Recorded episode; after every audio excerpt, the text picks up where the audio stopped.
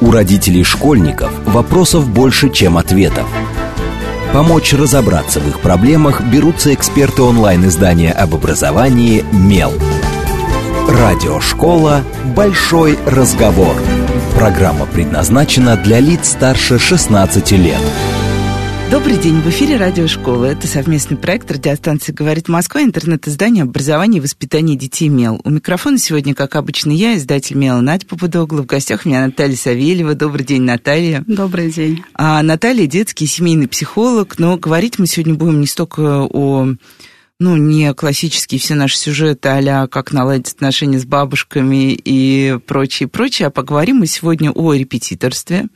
И тоже в немножко неожиданном фокусе обычно мы обсуждаем с педагогами с теми же самыми репетиторами, как выстраивать индивидуальные траектории образования, а, как подобрать ребенку репетитора, с которым у него все заладится, как вообще понять, что твой репетитор классный репетитор, а не просто случайный человек, который что-то там с твоим ребенком делает в зуме без особых результатов, мы поговорим сегодня, собственно, о том, почему мы родители. Я сейчас, э, говоря мы, чувствую прям большую об... такую настоящую общность со всеми родителями, потому что буквально вчера я а, обсуждала вопрос а, репетитора для своего ребенка с а, одной организацией, объясняем мой запрос, запрос ребенка, мои условия, мои обстоятельства, наши условия, наши обстоятельства. В общем, поговорим о том, почему а, мы а, берем детям каких-то дополнительных специалистов, которые помогают им помимо школы, вне школы и так далее.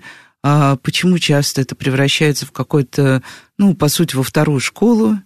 А, и чего мы, собственно, хотим добиться, когда мы начинаем брать репетиторов э, даже в первом классе? А, и здесь я тоже не то чтобы голословно, я помню родительское собрание в первом классе моего ребенка, сейчас он уже благополучно в шестом, а, когда его классный руководитель сказал, уважаемые родители, Попрошу вас не нанимать сразу репетиторов, а то у нас уже появились дети, которые серьезно обгоняют школьную программу, и это очень неудобно. И я так подумала, а возможно, я что-то делаю не так? Если у всех уже есть репетитор, а у моего ребенка нет, наверное, мы уже проиграли в этой гонке. В общем, что это такое? Почему даже в ситуации, когда я понимаю, что вот сейчас третья четверть, да, у всех там, у кого-то ОГЭ, у кого-то ЕГЭ, тут все понятно со старшими детьми. Но вот это вот, а давайте Кажется, мой первоклассник не очень хорошо учится. Давайте возьмем репетитора. Что здесь работает? Вот если подумать, родители. Это тревога, это желание дать ребенку лучше. В общем, почему действительно в Москве так пухнет, растет этот вот великолепный рынок, а мы его с таким энтузиазмом, мы, родители, прогреваем. Поддерживаем, да? А, меня тоже интересовало, каким образом у детей в начальной школе появляются репетиторы. Я сталкивалась с ситуациями, когда их бывает больше, чем один, э, хотя, казалось бы, да, это удивительно. Э, я думаю, что, э, безусловно, это, если мы говорим о начальной школе, это чисто родительский проект, когда у родителей были какие-то ожидания, что ребенок должен быть успешным, э, и это должно проявляться в его отличных отметках. Этого не происходит, и они считают необходимым делегировать значит, дополнительное занятие с ним каким-то специалистом. А, но если я поняла ваш пример, то там мы еще ничего э, не знали о да. его отметках. Да. Да, однако... Их еще даже не, не начали ставить. Да, это такой родительский конкурс, вероятно, да, в котором хочется э, предъявить всем своего ребенка, который э, отличается от всех остальных в лучшую сторону, обгоняет программу намного, да, как сказал педагог. Да, и в этом да. нет никакой практической выгоды. Это э, создает скорее демотивацию для ребенка, да, потому что в школе ему, очевидно, должно быть скучно. Э, ну вот он похвастался, он как-то э, почувствовал ну, свое превосходство. Голове, да. да, а дальше он сидит, зевает, ковыряет в носу, стучит, вероятно, по голове соседа, сидящего перед собой, э, создает трудности уже поведенческие какие-то, и ему самому скучно, и на самом деле в этом ведь нет практической выгоды. Э, знаете, как, например, родители некоторые говорят, вот моему ребенку три, он уже читает, а, а моему ребенку шесть, он еще не читает. э, читает ли ребенок, который научился читать в три, в итоге лучше, чем тот, который научился в шесть? О, очевидно, нет. Мы все читаем одинаково, независимо от того, во сколько мы стартанули. И прочтет ли он за эти три года несравненно большее количество книг, чем его сверстники, которые начали это делать позже?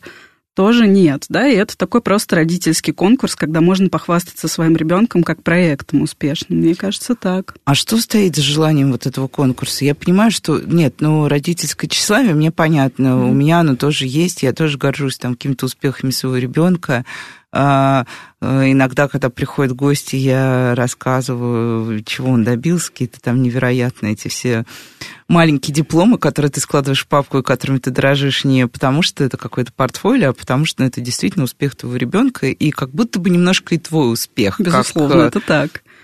Вот, но неужели нужно постоянно этот успех прогревать, чтобы чувствовать себя хорошим родителем? Вот я пытаюсь понять э, про себя и про тех, кто меня окружает, потому что такие истории я, естественно, наблюдаю не только за собой, буду тоже честной. Я думаю, что есть э, родители, для которых ребенок это основной проект, в котором они реализуются.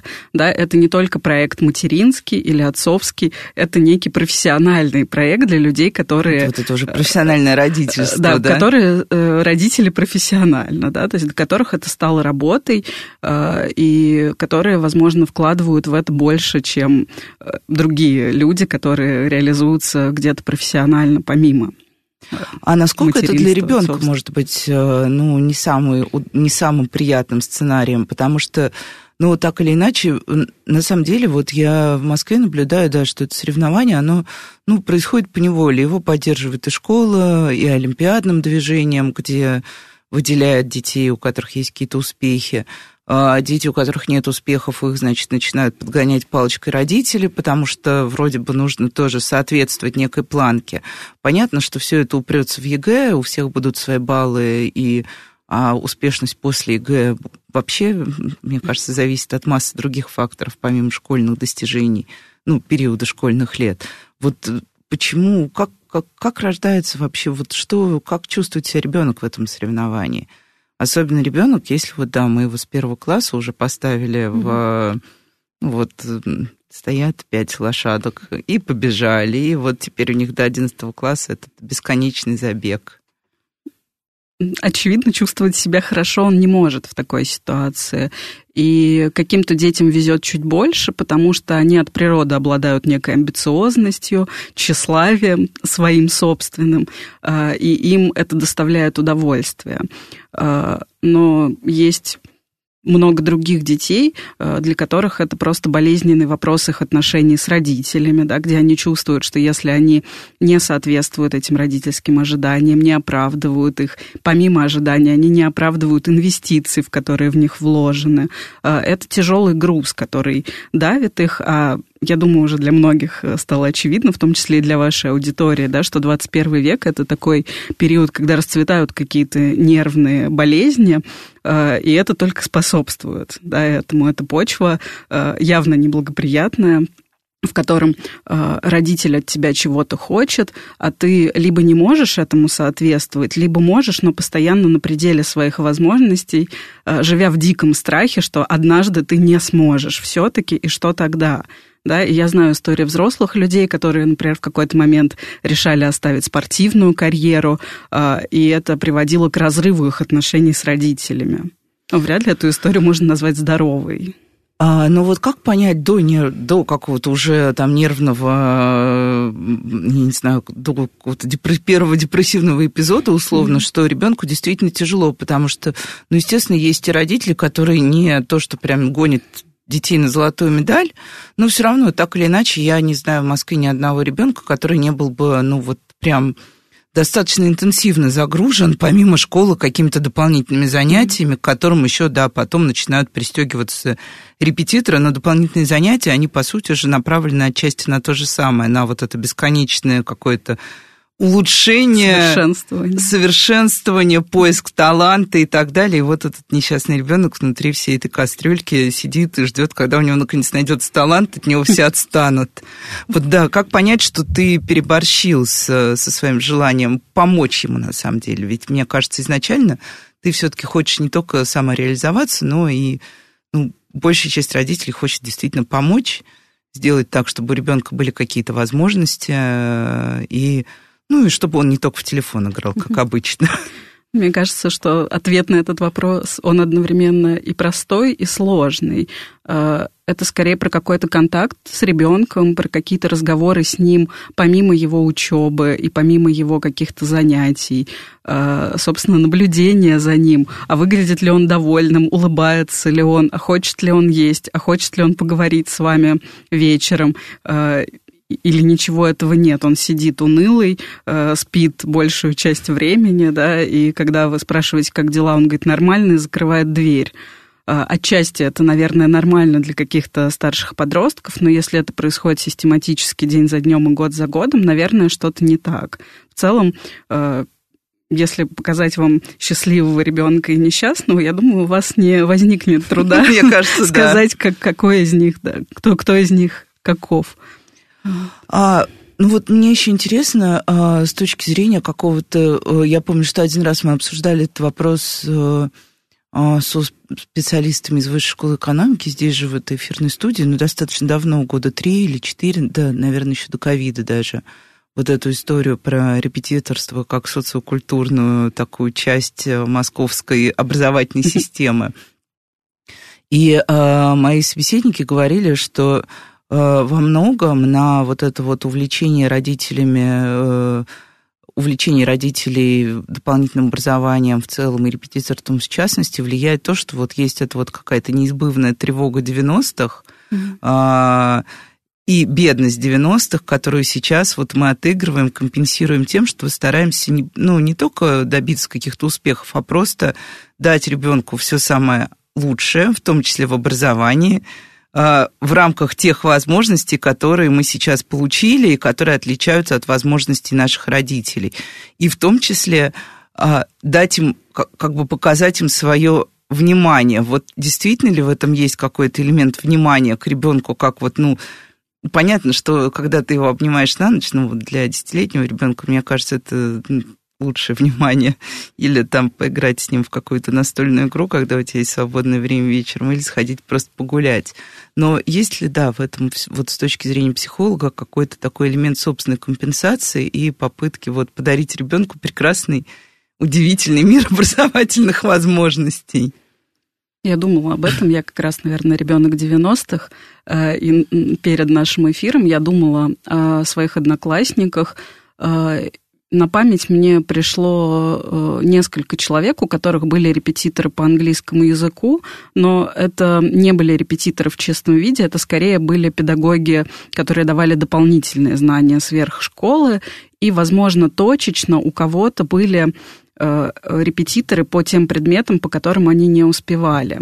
И вот, э, отвечая на вопрос, есть ли в этом какое-то внимание, мне кажется, внимание есть тогда, когда ваш ребенок говорит вам о том, что мне сложно, я перестал понимать, мне нужна помощь. И он может обратиться за помощью как к вам, если вы на этом этапе еще справляетесь, либо если вы понимаете, что вы не справляетесь, или это удар по вашим взаимоотношениям, что часто бывает, когда родители берут на себя педагогические функции. Вы это делегируете профессионалу, да, но первичен здесь запрос. А когда э, вы даете это без запроса или зачастую даже вопреки, то есть, когда ребенок говорит, и с этим я тоже сталкиваюсь, да, среди моих клиентов есть такие, которые говорят, мне не надо, я сам, а мама говорит, как же ты сам, у тебя сам, 3 2. У самого не получится. Да, у тебя 3 и 2, и вот, вот тебе репетитор на... А, и этот репетитор, как правило, не приводит к улучшению оценок. Э, и тогда снова конфликт. Как же так? Я тебе дала, э, ты не берешь, что это такое, что, что здесь не так, да, ты ничего не делаешь и так далее, претензии. В общем, снова ничего хорошего, как ни крути. А как вот выходить из этой ситуации? Потому что вот 3-2, ну, как бы мы знаем, что, э, ну, например, вот, я не знаю, у меня в школе сейчас вот в шестом классе родители очень активно обсуждают, в какие школы дальше пойдут их дети – а, это ситуация, когда балл ЕГЭ еще далеко, но важен средний балл. Угу. И понятно, что здесь начинается, если 3-2, ребенок говорит «я сам», угу. вот, а ты понимаешь, что сам он, ну, никак, ну вот никак. То есть где-то пропустил, что-то не понял, и особенно, я не знаю, мне кажется, вот э, математика, естественно, научные предметы, они очень сильно подвержены. Если ты как бы где-то вначале просел, ты потом с этой дырой не можешь двигаться дальше. И родитель понимает, да, что он не хочет сам репетировать э, ребенка. Естественно, он прибегает. Вот можно здесь искать какой-то компромисс между вот этим, при том, что мне кажется, что вот лет с 12 побороть, ну, я сам побороть, мне кажется, с первого я сам очень сложно, но лет в 12 ты уже получаешь просто вот стоящего стеной ребенка, который, ну, начинает э, всячески саботировать твое стремление помочь из лучших побуждений. Дать лучшее образование. Да. Угу. Мне кажется, тоже на много факторов нам надо посмотреть. Почему он говорит «я сам»? Э, что здесь? За этим может стоять очень много всего. Например, банально то, что репетитор обязывает меня заниматься, готовить домашние задания. Это нагрузка, от которой я хочу отказаться. Спасибо, нет. У меня амбиций нет, три меня вполне устраивает. Да, это нормальная оценка, как скажет вам ребенок. А, в чем-то он прав. Да? Э, дальше мы смотрим, вот эта школа, в которую э, вы, другие родители, да, хотели бы, чтобы ребенок перешел. Чье это желание? Э, если родители хотят перейти в другую школу, но ребенок говорит без меня, то тут у вас это личный конфликт получается. Я хочу, а ты не хочешь, как так? Да, и тогда вы, получается, силой своей родительской власти хотите просто его заставить оказаться там, где вы хотите, чтобы он был. А, э, целесообразность этого на самом деле сомнительна. Вот. Спорно, я бы так сказала. Да? А, то есть будет ли хорошо учиться ребенок, который не хочет учиться и не хотел бы оказаться в этой школе? Будете ли вы все время через такую борьбу и сопротивление тащить его в светлое будущее?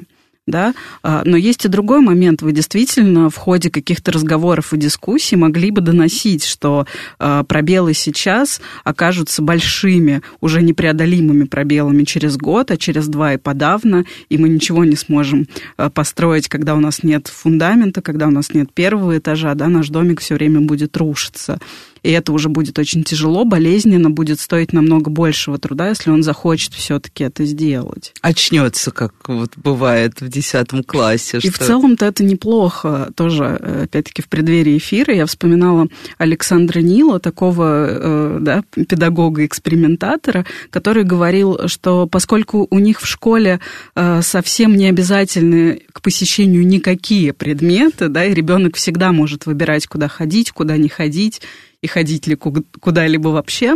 А, тем не менее, когда они дорастают до определенного возраста и становится понятно, что они хотят в такой-то университет или в такой-то колледж, и им для этого надо это, это и это, они за два года проходят все то, что другие дети проходят а, за 10 или 12 лет. То есть мы упираемся в классическую внутреннюю мотивацию, да. а не в эту повешенную морковку.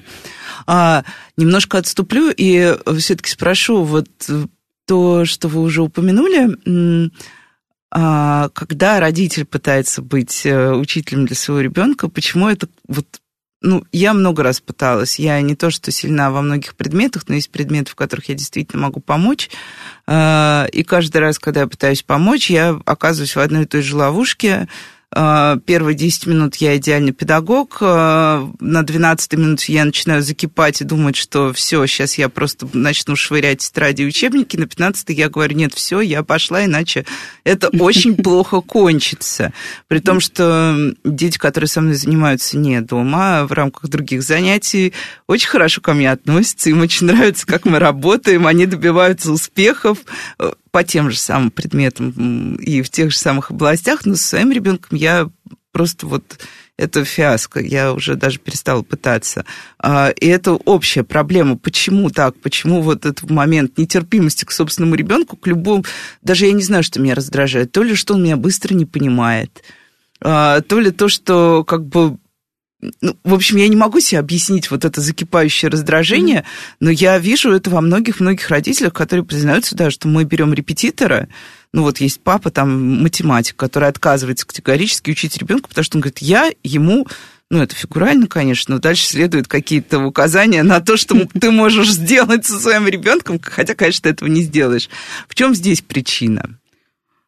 Мне кажется, в роли, э, когда вы выступаете в роли педагога э, для других детей, вы действительно педагог. Ну, или... Есть дистанция какая-то э, такая, мне кажется. У вас определенно, вы пришли сюда, чтобы учить. Ребенок знает, что вы пришли сюда для этого же.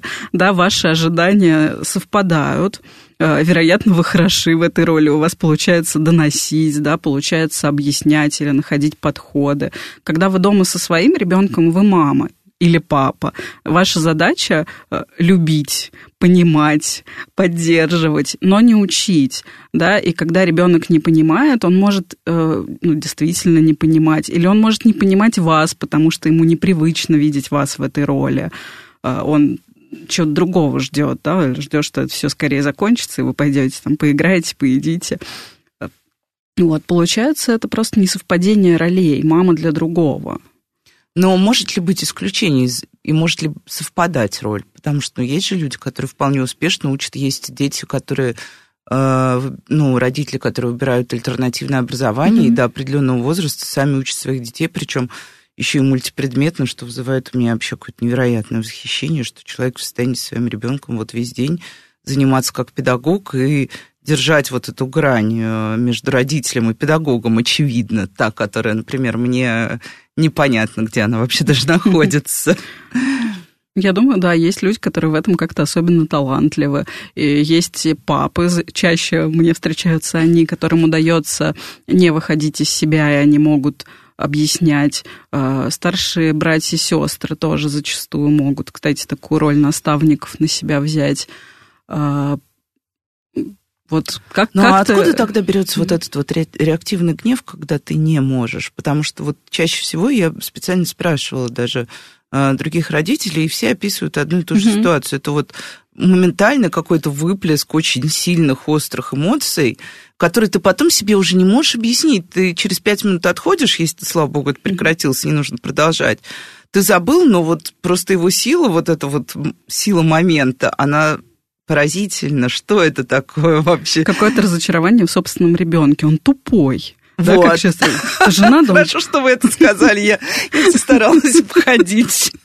Этот тонкий момент. Это тот, возглас, который я слышу регулярно. Ну, ну он тупой, да, и все.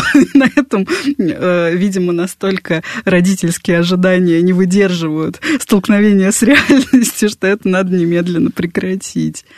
Э, э, хотя для ребенка, скажу я сразу, да, что как гнев родителя для него очень большой стресс, и на фоне этого ребенок не может э, запоминать информацию, усваивать информацию, да, у него сигнал э, либо бей, либо беги в этот момент срабатывает, да, если вы его намерены бросить, потому что он вам больше не нравится, вы разочаровались, то он в смертельной опасности.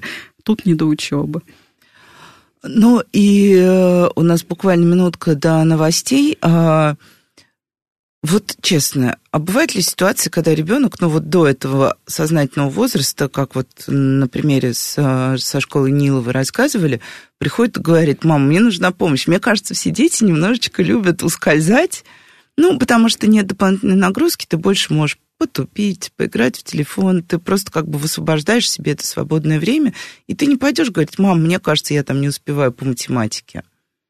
В принципе, такие дети есть.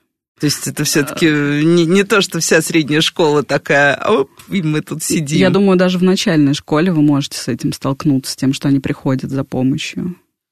Но именно вот прийти за помощью и сказать, мне нужен репетитор. Это маловероятно, конечно. Потому что это какое-то системное решение, да, и это все-таки уже больше ко взрослым людям, которые понимают. А вот конкретно сейчас я не понимаю, как мне это сделать. Это а, вполне ну, это вероятно. типовая просьба, да, мне да. кажется, да. И тут уже, если вы укажете на то, что ты каждый день подходишь ко мне с такой просьбой, очевидно, что-то здесь не так, и у меня такое решение да, тогда это, кстати, это да, хороший вариант компромисса, да. Ну и сейчас мы как раз пойдем на новости. И после этого продолжим разговаривать о детях, образовании, родителях и всем прочем. С вами Радиошкола. У родителей школьников вопросов больше, чем ответов. Помочь разобраться в их проблемах берутся эксперты онлайн-издания об образовании «Мел». Радиошкола «Большой разговор». Добрый день, в эфире снова радиошкола. Это совместный проект радиостанции «Говорит Москва», интернет-издание образования и воспитания детей МЕЛ. У микрофона по-прежнему я, Надя Попудогла. В гостях у меня по-прежнему детский и семейный психолог Наталья Савельева. Добрый день еще раз, Наталья. Добрый день. Разговариваем мы сегодня о том, почему мы берем детям репетиторов, почему мы не можем сами быть успешными допол... педагогами дополнительного образования, как понять, что вашему ребенку действительно нужен репетитор, а не просто мы там отрабатываем какую-то программу. И сейчас я зайду э, как раз вот немножечко вернусь к тому, с чего мы начали. Я рассказывала для тех, кто пропустил историю о том, как наш класс, класс моего ребенка, родителей нашего класса, в первом, в самом начале обучения в школе просили не брать сразу детям репетиторов. Но на самом деле с такой просьбой я сталкиваюсь и другие родители, и в более старшем возрасте. А, а, и я наблюдаю, что вообще школьные педагоги очень негативно относятся к вот этому моменту, когда в жизни ребенка, который у них учится, особенно вот, ну вот средняя школа, начиная там шестой, седьмой, восьмой класс, не тогда, когда уже вот эта интенсивная подготовка к аттестациям, а когда еще вроде бы более-менее спокойный режим, хотя, конечно, уже под знаком подготовки к экзаменам.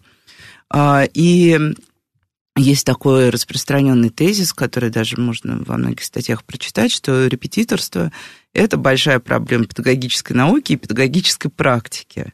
Угу. Вот. вот почему у учителей возникает вот этот вот резкий негатив? Кажется, что мы делаем его задачу проще. Ну вот не успевает мой ребенок там по физике мы решили ему помочь. И он знает, что он не успевает, и даже пришел, говорит, мам, ничего не понимаю, помоги разобраться, потому что уже не могу терпеть э, все, что со мной в школе происходит, потому что, ну, как бы детям тоже бывает некомфортно, что у них э, что-то не получается. Вот мы взяли прекрасного репетитора, вот он потянул физику, потом мы приходим на классное собрание, и классный руководитель говорит – а вот, пожалуйста, давайте поменьше репетиторов, а то вот учитель физики недоволен. Что это такое? Почему так? Интересный это... вопрос. Получается, мы говорим о ситуации, в которой ребенок стал более успешен, он наконец-то совсем разобрался, а его э, учитель в школе этим недоволен. Могу предположить, что он недоволен тем, что появляются какие-то дополнительные вопросы, э, и ситуация, как в первом классе, да, когда он начинает обгонять темп, и это дискомфортно. Такой неудобный ученик, который знает э, больше учителя. Ну, это, конечно же, под вопросом, да, когда он что-то такое проявляет. Э, а насколько это может быть проблемой того, что учитель начинает в этот момент чувствовать свою какую-то, я не знаю, ну, условно, профессиональную несостоятельность, э, извините за грубую формулировку, но, по сути же, мы в этот момент подвергаем сомнению э, часто не способность своего ребенка, а способность конкретного педагога научить mm-hmm. нашего конкретного ребенка. Вот это такое возможно толкование? Возможно, вполне, я думаю. Э, в принципе, задача педагога ведь научить, и если он не справляется с этой задачей, то мы можем сказать, что он несостоятелен. Но все же э, надо понимать, что объяснить какой-то материал один на один, вступив в какой-то диалог с ребенком, уделив ему достаточное количество времени, у нас куда больше возможностей для этого, чем у учителя в классе, который имеет дело с очень разнородным коллективом, где... И большим. Большим большим, да, где кто-то вообще ничего не понимает, потому что он не очень хорошо овладел, например, языком, на котором ведется преподавание, кто-то собирается пойти в э, школу при Бауманке, и он очень хорошо разбирается в этом предмете, да, а есть много еще вариантов различных, и педагог должен для всех объяснить один и тот же материал в сжатый срок, понятно, что ему сложно. Если он чувствует себя уязвленным, это, конечно же, его личная ответственность, и ему надо с этим что-то делать, а не вам, да, выбирая репетитора э, или не детям, которые должны оставаться э, на своем уровне 2-3, чтобы не расстраивать учителя. А мне кажется, что может быть вообще какой-то другой аспект, но он скорее э, не про тех детей, которые за счет репетиторов становятся более успешными, а есть достаточно большой массив детей, которые, э, занимаясь дополнительными педагогами, не становятся более успешными. А, и тогда, да, э, это тоже может приводить к просьбе давайте ограничим эти занятия, они ни к чему не ведут. Это как раз та попытка э, забить молоточком конфетку в рот ребенку, да, от которой он успешно отказывается. Э, он просто сидит на этих занятиях с репетитором, которого ему пригласили, э, ничего не делая в промежутках, да, и никак как бы не усваивая эту информацию. Просто такое мы свое насилие совершили родительское, да, навязав ему, а он в привычной своей манере просто э, просто не берет это. Я помню, что во времена очень старого интернета, чуть ли не в живом журнале, была огромная дискуссия на тему того, насколько воспитание вообще связано с насилием. Mm-hmm. И начиналось все от, э, с прививок и уколов, ну, потому что ребенок плачет, не понимает, mm-hmm. ты его держишь, ему делают укол очевидно, ситуация насилия, и заканчивали как раз вот этим вот э, насильственным образованием, что мы запихиваем в ребенка то, что считаем нужным запихнуть, вне зависимости от того, насколько он сам на это замотивирован. Но я в этой ситуации всегда слышу возражения такого рода. Вот э, я же знаю, что у него есть к этому способности. Угу. И мы действительно знаем, я думаю, все родители, наблюдая за своим ребенком, понимают, что ему дается легче, проще, веселее, что ему дается сложнее. И часто же мы берем ему какое-то тоже дополнительное, подстегиваем дополнительное образование в той ситуации, когда мы видим, что у него что-то получается. Угу. И мы хотим, вот это вот момент, мне кажется, родительского торжества. У него же найден талант. Сейчас мы этот талант прогреем. И ребенок, который, ну, действительно способен и может и так далее, в этот момент начинает перегорать. Вот почему? Мы же вроде бы поддержали его талант. Мы предложили ему, например, педагога, который не бубнит по учебнику скучную вот эту вот школьную программу математика Никольского там или э, господи, скучнее учебника по обществознанию, мне кажется, сложно что-то представить. Хотя нет, ладно, сейчас, сейчас я уйду совсем другое. Вот, да, мы ему предлаг, предложили классную возможность, а он начинает от нее отказываться. И может, может, но не хочет. Вот что это за ситуация? А, у меня было интересное наблюдение за такими моментами, когда ребенок, например, говорит вам, я обожаю петь. И он поет, он берет воображаемый микрофон, он поет постоянно в ванной, в комнате, на всех каких-то семейных мероприятиях с огромным удовольствием. Вы говорите, вот вокал, э, тебе педагог, ты будешь петь профессионально. Э, и смотрите, что вы делаете в такой момент. Вы его «хочу» заменяете на «ты должен» и почувствуйте сами вообще, что, это, что происходит в этот момент. Вы отбираете удовольствие, а, превращая его в обязанность.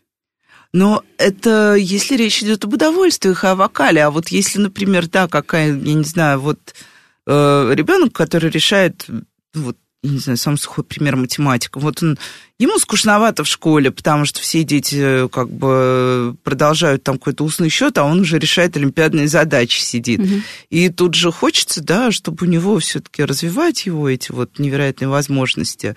Но тут тоже такой, тот же самый момент срабатывает, что решать олимпиадные задачи в школе прикольно, а дома с репетитором уже не прикольно вопрос, у меня нет на него ответа. Ему не прикольно, потому что дома он хотел бы позаниматься чем-то еще, или что-то не так с этим репетитором, потому что, э, возможно, э, другой какой-то подобрал бы формат занятий или задач такой, что ребенок бы чувствовал в этом какой-то драйв, да, и желание э, этим заниматься и в свое свободное время. А, и, кстати, вот я вспомнила, да, важный момент, э, и э, сейчас вернусь чуть-чуть тоже назад. А, а, мы совсем тоже недавно обсуждали с э, коллегами появление в Московской электронной школе рейтинга детей. Mm-hmm. То есть теперь ты можешь посмотреть в приложении, на каком уровне твой ребенок. И вот мне я вообще очень против рейтингования детей в рамках класса. Мне не нравится, даже с учетом того, что там нет имен, фамилий, ты видишь только своего ребенка и так далее. Но э, ситуация в целом, я могу себе представить реакцию родителей, которые обнаружат своего ребенка, например, на 28-м месте рейтинга, и тут есть много сценариев, и среди этих многих сценариев есть и неприятные для ребенка и для семьи в целом. А, я понимаю амбициозных родителей, которые хотели бы, чтобы ребенок был на первом месте, а их ребенок условно на третьем. Угу. Ну, то есть вот это вот а, Э, но мне сказали, что я на самом деле передавливаю, и что психологический рейтинг никак не может подтолкнуть ни одного родителя к тому, что он начнет пушить детское образование, э, пушить своего ребенка. Там же можно посмотреть и рейтинг по предметам и понять, собственно, где твой ребенок э, послабее других. Вот с точки зрения тоже, если посмотреть, как Э, с точки зрения психологии, это все-таки работающий инструмент на то, чтобы вот так вот, да, подстегивать родителей, если тем более у него есть, ну, какое-то сомнение, Это снова например. конкурс ведь да. в котором мы должны принять участие. Э, и ровно под Новый год у меня была ситуация на работе, когда мама, посмотрев на этот рейтинг класса, обнаружила своего ребенка на последнем месте и сказала, я возьму тебе репетиторов по всем предметам. Ровно в А тему. что сказал ребенок? Он сказал, что у него все в порядке и что нормально быть худшей среди лучших. И сказал, что в классе все достаточно успешные, и то, что она на последнем месте, э, никак ее не дискредитирует. Э, вот, и отказалась от репетиторов. Мы обсудили, да, мы обсудили эту тему, у нас был диалог э, со всеми участниками, э, и мы в итоге подобрали систему мотивации для самого ребенка, чтобы она, да, как-то стала больше внимания уделять учебе. Почему она этого не делала? Простая история, которую проходил каждый из нас. В какой-то момент ребенок понимает, как работает система, и понимает, что ряд заданий домашних не проверяется никогда. Зачем мне это делать? Э, действительно, как будто бы незачем, да, но это уже, ребенок уже выучил к этому моменту, что все, что он делает по учебе, он делает для кого-то, для какой-то внешней оценивающей системы. А, и э, тогда вполне логично, да, что он хочет просто это скинуть это, это не обязательно, да, и это действительно приводит к тому, что результаты его ухудшаются, э, но они остаются все еще приемлемыми, а ему больше не нужно, никаких амбиций у него нет. Да, и тогда действительно уже наша задача объяснять, что вот то, что сейчас копится как снежный ком, в итоге в следующем году будет стоить тебе дороже, э, ну, если у нас есть возможность разговаривать, то мы можем договориться. Если она уже утрачена к этому моменту, поскольку мы систематически только пушим, э, да, то ну, что тут? Тут сложная история. А, и вы мне сейчас напомнили о том, что на русском выходит очень хорошая книга педагога Джона Холтона «Причины детских неудач». А, это такая э, э, дневникового формата книга, где педагог рассказывает о том, как дети ловко манипулируют школы, как раз как они выбирают стратегии, чтобы не учиться, но mm-hmm. при этом соблюдать видимость того, что ты даже очень неплохо учишься. В общем, это удивительная книга. Я читала ее с огромным удовольствием, когда она еще, мне кажется, давно-давно выходила в России. Сейчас вот потом не было переводов, а сейчас ее опять перевыпускает э, кажется, Бомбора. В общем, мне кажется, было бы интересно многим, наверное, почитать, чтобы лучше понять наших детей. Но вот мне интересна ситуация, что вот вы говорите, что можно договориться. Но я так понимаю, что речь идет о достаточно уже взрослом ребенке. Да, примерно седьмой класс, наверное. А вот с более младшими детьми я не знаю, вот я не могу представить, как договориться, если вот в этой же ситуации к вам пришли бы, например, семья с ребенком, который заканчивает начальную школу, и mm-hmm. вот в конце начальной школы они обнаруживают, что все пропало, Берримор. Mm-hmm. как бы мы не поступим, не, у нас же как бы ты потом, э, как, как правило, сейчас после начальной школы дети переходят в другие корпуса, и многие родители понимают, что, опа, мы уже в хороший-то корпус не попадем, а все равно мы гонимся за этим самым хорошим корпусом. Mm-hmm. Вот с такими маленькими детьми можно как-то договориться, или это исключительно уже история родительских решений? Вообще сложный вопрос, почему вдруг ребенок оказался к концу начальной школы неуспешным. А, и либо это связано с какими-то его а, трудностями э, сложности ну, в процессе. Психологические да. трудности а, могут быть, да. И тогда это вопрос ведь не репетиторов, а занятий с коррекционными педагогами, с нейропсихологом, с логопедом, с дефектологом, зависит от спектра ну, да. Да, сложностей. А, и это нужно делать, и это будет тот фундамент, на который потом мы сможем какие-то знания. Вот мне кажется, уже... да, это очень важный тезис. Я прям хотела бы подчеркнуть, да, что неуспешность в началке это часто не просто история про то, лень. что лень, нежелание mm. и так далее. Mm. Это совершенно точно так. То есть мы берем первый класс, очевидно, что то, что там надо освоить ребенку, очень просто. Это какие-то азы грамотности. Да? И если мы сталкиваемся с тем, что ребенку сложно освоить чтение, сложно освоить письмо, значит, у него точно совершенно есть какие-то сложности, и нам нужно какую-то комплексную диагностику, электроэнцефалограмму, обследование невролога, какие-то такого рода вещи, да, чтобы посмотреть, а с чем же сложности в реальности и как нам ему помочь. Э, а то э, увеличение нагрузки э, скорее приведет к ухудшению результатов, да, и к разрыву контакта нашего, да, к ухудшению отношений детско-родительских. А насколько корректно здесь психологу указывать родителям на такие вещи? Потому что часто родители же очень, ну, негативно. Я знаю много примеров, когда до последнего родители не ведут ребенка к специалисту, ну, потому что ну, очень не хочется признавать, что может быть какой-то там, я даже не буду говорить неприятное слово диагноз, но угу. какие-то зафиксированные сложности, которые, ну, это просто тяжело часто принять самому родителю, вот. Может ли здесь действительно как-то психолог тонко и э, обоснованно подвести родителя к такому решению? Я думаю, что подвести он может, но удастся ли э, это нам неизвестно. Э, чего, э, что здесь останавливает да, родителей? По сути, это какие-то сложности, поломки внутри системы, да. То есть, если у ребенка э, ну, заболит горло или у него э, гланды, например, воспаляются, ну, день, мы будем лечить, да, раз, мы будем лечить, это нормально, да. А если мы видим, что есть какие-то сложности со стороны нервной системы, что, может быть, какие-то зоны мозга не дозрели пока что, или они как-то асинхронно развиваются, это такая же особенность индивидуальная, которую нам надо признать и делать что-то, чтобы ее нивелировать.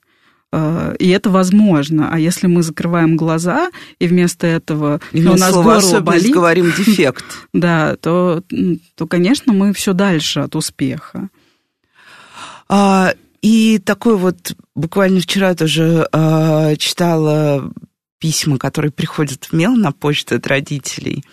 А, и там очень много а, как обычно, я разбирала вот эту накопившуюся январскую почту, декабрьско-январскую, а очень много историй, что родители говорят, э, э, пишут, что ребенок ничего не хочет, ему ничего не интересно. Ну, это вот прям классика, она повторяется с письма в письмо.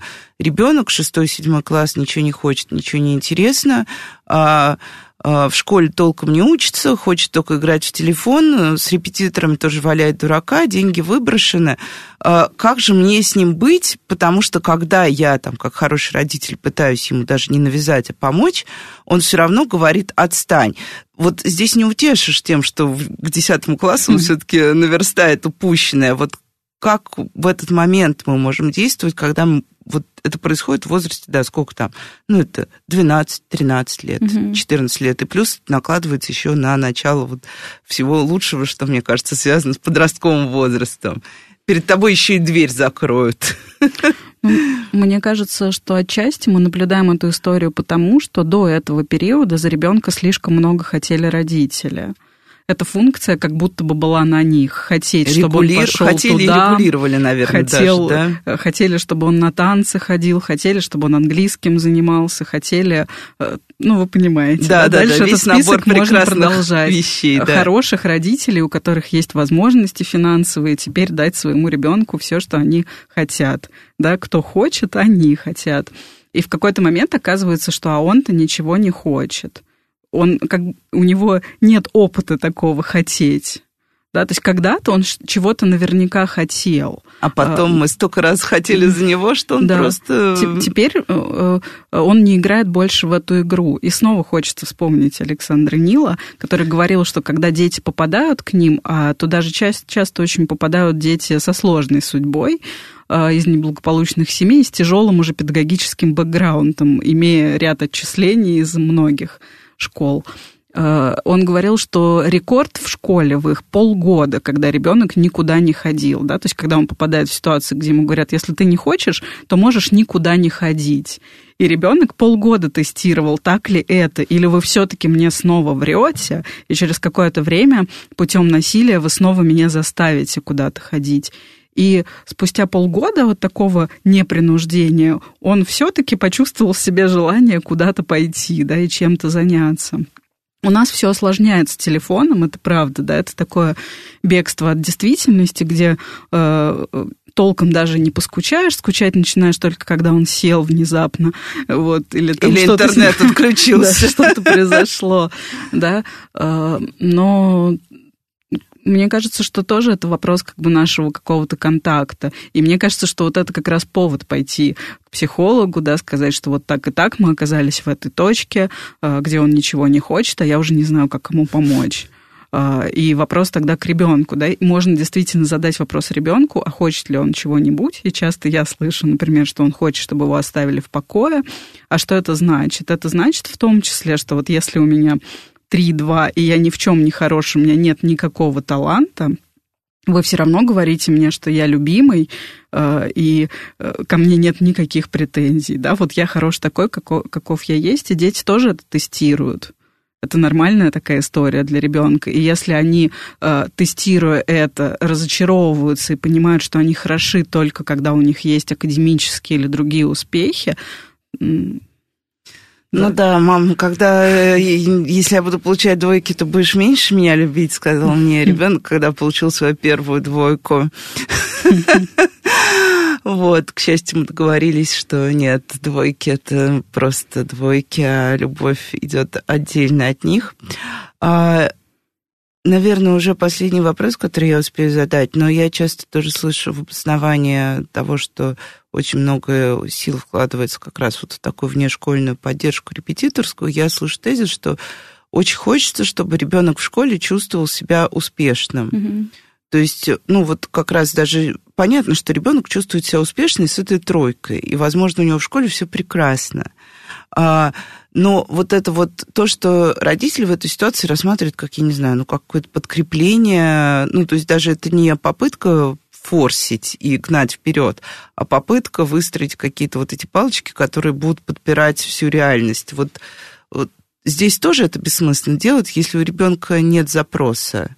Но очень же хочется его застраховать, очень хочется, чтобы э, на него обращали внимание педагоги, которые обычно не обращают внимания. Mm-hmm. Ну, мы знаем, как относятся к троечникам. Ну, это дети с задней парты, которым ничего особенного не дадут. Я тут э, скажу, наверное, такой спорный тезис.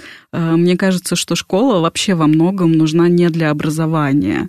И ребенок может чувствовать себя там успешным за счет каких-то других вещей, что он значимая часть коллектива, э, да, что он хорош в организации каких-то внешкольных процессов, или там он какой-то значимый персонаж, или у него просто есть близкий круг каких-то друзей, один-два, и ему за счет этого комфортно. А, или ну, какая-то другая роль у него есть, помимо роли отличника или даже хорошиста. А, разговор, если между нами вообще возможен разговор между нами и ребенком, мы можем узнать, нужна ли ему помощь в поддержании статуса какого-то внутри, внутри класса, внутри школы. И младшие дети тоже это могут сформулировать. Я сейчас не совсем маленьких, mm-hmm. а вот пятый, шестой класс условные. Да, как ты себя чувствуешь вообще? Нравится То ли тебе это вот ходить эти наши в школу? обычные истории, а, наши вопросы. Наши обычные вопросы, как дела и что было в школе. И на это нам отвечают обычно хорошо и ничего. Да? И мне кажется, что это тоже умение вести диалог. А вы что рассказываете ребенку о том, как ваш день прошел, как у вас дела и что у вас на работе или где-то еще? Ну что, дорогие родители, мы вернулись на самом деле к самому важному вопросу, что да, нужно спрашивать не только, как там в школе и какие отметки, а стараться задать какие-то более, задавать какие-то более разнообразные вопросы. Есть ли у тебя друзья, как ты вообще себя чувствуешь? И даже что ты сегодня ел, наверное, если вдруг ребенок соглашается есть в школе. А, ну, в общем, сегодня вечером зададим все. С вами была Радиошкола. До встречи на следующей неделе.